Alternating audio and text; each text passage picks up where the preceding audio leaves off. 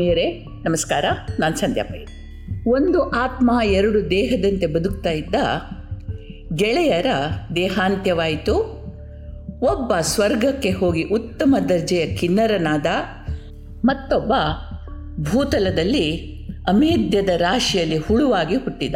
ಕಿನ್ನರನಿಗೆ ಕೆಲವು ದಿನಗಳಲ್ಲಿ ತನ್ನ ಮಿತ್ರನ ನೆನಪು ಕಾಡತೊಡಗಿತು. ಎಲ್ಲಿರಬಹುದು ಅಂತ ಹುಡುಕೋಕೆ ಶುರು ಮಾಡಿದ. ಅವನ ದಿವ್ಯ ಶಕ್ತಿಯನ್ನು ಉಪಯೋಗಿಸಿ ಸ್ವರ್ಗದ ಮೂಲೆ ಮೂಲೆಗಳನ್ನು ಜಾಲಾಡಿದ, ಸ್ನೇಹಿತನ ಸುಳಿವಿರಲಿಲ್ಲ, ಹೀಗೆ ಅನೇಕ ಲೋಕಗಳಲ್ಲಿ ಹುಡುಕ್ದ, ಸಿಗಲಿಲ್ಲ, ಕಡೆಗೆ ಭೂಮಿಗೆ ಬಂದು ಹುಡುಕಿದ. ಇದ್ದವರ ಇಲ್ಲದವರ ಮನೆಗಳಲ್ಲಿ ಸ್ನೇಹಿತ ಕಾಣಲಿಲ್ಲ. ಹುಡುಕ್ತಾ ಹುಡುಕ್ತಾ ಅನೇಕ ದಿನಗಳು ಕಳೆದು ಹೋದವು. ಕಡೆಗೊಂದು ದಿನ ಅಮೇಧ್ಯದ ಹೊಂಡದಿಂದ ಸ್ನೇಹಿತನ ಸ್ವರ ಕೇಳಿಸ್ತು. ಕಿನ್ನರನಿಗೆ ಹೊಂಡದ ಹತ್ತಿರ ಹೋಗ್ಲಿಕ್ಕೂ ಆಗಲಿಲ್ಲ.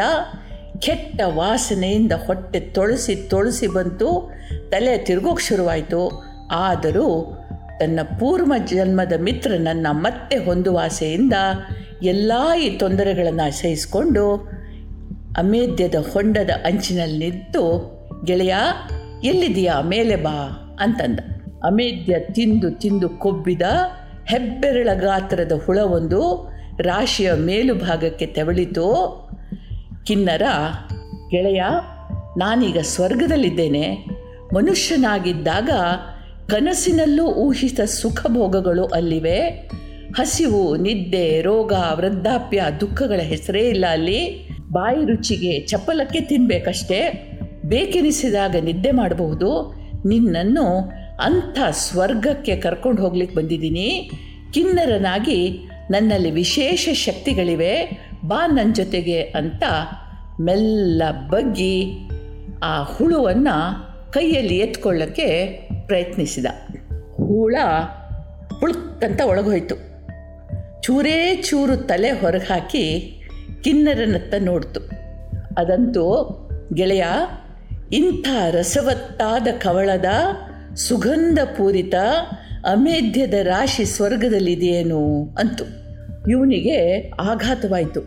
ಇದೆಂಥ ಮಾತು ಮಾತಾಡ್ತಾ ಇದೆಯಾ ಇಂಥ ಕೆಟ್ಟ ವಾಸನೆಯಿಂದ ನಾರ್ತಾ ಇರುವ ಅನಾರೋಗ್ಯಕರವಾದ ಮನುಷ್ಯರೇ ಯಾಕೆ?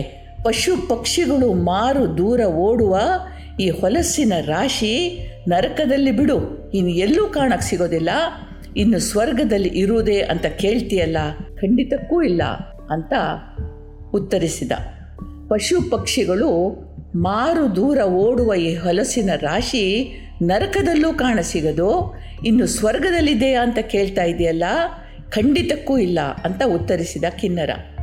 ಹಾಗಾದರೆ ನಾನು ಬರೋದಿಲ್ಲ.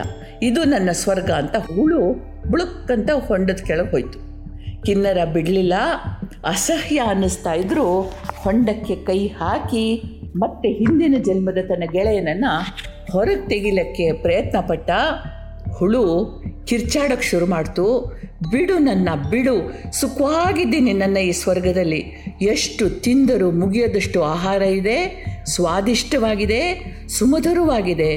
ಹುಟ್ಟಿದ ಕ್ಷಣದಿಂದ ಹಾಸಲು, ಹೊದೆಯಲು, ಉಣ್ಣಲು ಪರದಾಡಲಿಲ್ಲ. ಇದರ ಹೊರಗೆ ಏನಿದೆ ಅಂತ ನನಗೆ ಗೊತ್ತಿಲ್ಲ. ಗೊತ್ತು ತಿಳ್ಕೊಳ್ಳೋಕೆ ಬಯಸೋದೂ ಇಲ್ಲ. ಹಿಂದಿನ ಜನ್ಮ ಅಂತೆ, ಗೆಳೆಯನಂತೆ. ನನಗೆ ಯಾವುದ್ರ ನೆನಪು ಇಲ್ಲ. ಬೇಡವೋ ಬೇಡವೋ ಬೇಡ, ಬಿಡು ನನ್ನ ಅಂತ ಗಟ್ಟಿಯಾಗಿ ಕಿರ್ಚಾಡೋಕ್ಕೆ ಶುರು ಮಾಡ್ತು. ಕಿನ್ನರ ಪರಿಪರಿಯಾಗಿ ಉತ್ತಮ ಲೋಕಗಳ ಬಗ್ಗೆ ವಿವರಿಸಿದ, ಬದುಕಿನ ಗುರಿ ಮುಕ್ತಿ ಅಂದ ಹ್ಞೂ ಹ್ಞೂ ಗಂಟಲು ಹರಿದುಕೊಂಡಿದ್ದೇ ಬಂತು. ಕಿನ್ನರ ಹುಳುವನ್ನು ಬಲತ್ಕಾರದಿಂದಾಗಲೂ ಸ್ವರ್ಗ ಕೊಯ್ಯೋ ಪ್ರಯತ್ನ ಮಾಡ್ದ. ಒಮ್ಮೆ ಸ್ವರ್ಗ ನೋಡಿದ್ರಾದರೂ ಗೆಳೆಯನ ಅಭಿಪ್ರಾಯ ಬದಲಾಗಬಹುದು ಅಂತ ಅವನ ಆಶಯ.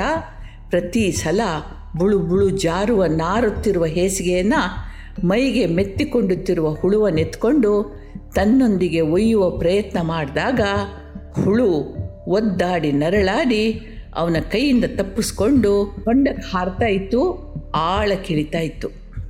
ಹೀಗೆ ಒಂದು ನೂರ ಎಂಟು ಬಾರಿ ಕಿನ್ನರ ತನ್ನ ಗೆಳೆಯನನ್ನು ರಕ್ಷಿಸಲು ಪ್ರಯತ್ನಿಸಿದ ಅಷ್ಟೇ ಬಾರಿ ಹುಳು ಮತ್ತೆ ಮತ್ತೆ ತನ್ನ ನರಕ ಸದೃಶ ಸ್ವರ್ಗಕ್ಕೆ ಮರಳಿ ಹೋಯ್ತಂತೆ. ಮನುಷ್ಯ ಜನ್ಮ ಕರ್ಮ ಸವೆಸಲು ಬರ್ತದೆ ಅಂತದೆ ನಮ್ಮ ಪ್ರಾಚೀನರ ಜ್ಞಾನ. ಹೀಗ ಕರ್ಮ ಸವೆಸಲಿಕ್ಕೆ ಕರ್ಮ ಫಲದಿಂದ ಈ ಜನ್ಮದ ಸುಖ ದುಃಖಗಳು ಪ್ರಾಪ್ತಿಯಾಗಿವೆ ಎಂಬ ಅರಿವರಬೇಕು. ಅದು ಸವೆದು ಕರ್ಮಗಳ ಖಾತೆ ಖಾಲಿಯಾದಾಗ ಮತ್ತೆ ಜನ್ಮಗಳಿಲ್ಲ, ಸುಖ ದುಃಖಗಳು ಪ್ರಾಪ್ತಿಯಾದಾಗಲೂ ಅವು ಬಾಧಿಸಲಾರವು. ಕರ್ಮಲೇಪ ಮತ್ತೆ ಮತ್ತೆ ಇಲ್ಲ, ಇದೇ ಮುಕ್ತಿ. ಒಂದು ಜೀವ ಮುಕ್ತನಾದಂದು ಪ್ರಕೃತಿ ಹರ್ಷಿಸ್ತದಂತೆ ದೇವತೆಗಳು ಹೂಮಳೆಗರಿತಾರಂತೆ. ಇಂಥ ಸ್ಥಿತಿಯನ್ನು ಹೊಂದುವುದು ಹುಟ್ಟಿನ ಗುರಿ. ಕ್ಷಣ ಕ್ಷಣಕ್ಕೂ ಈ ಅರಿವಿನ ಬಗ್ಗೆ ಪ್ರತ್ಯಕ್ಷವಾಗಿ, ಪರೋಕ್ಷವಾಗಿ, ಒಳಗಿನಿಂದ ಹೊರಗಿನಿಂದ ಸೂಚನೆ, ಮಾರ್ಗದರ್ಶನ ಬರ್ತಾನೇ ಇರ್ತದೆ. ನಾವು ಗಮನಿಸಿದರೆ ಸಾಕು ಬದುಕು ಬದಲಾಗ್ತದೆ ಬಯಲಾಗ್ತದೆ. ಗಮನಿಸೋಣ.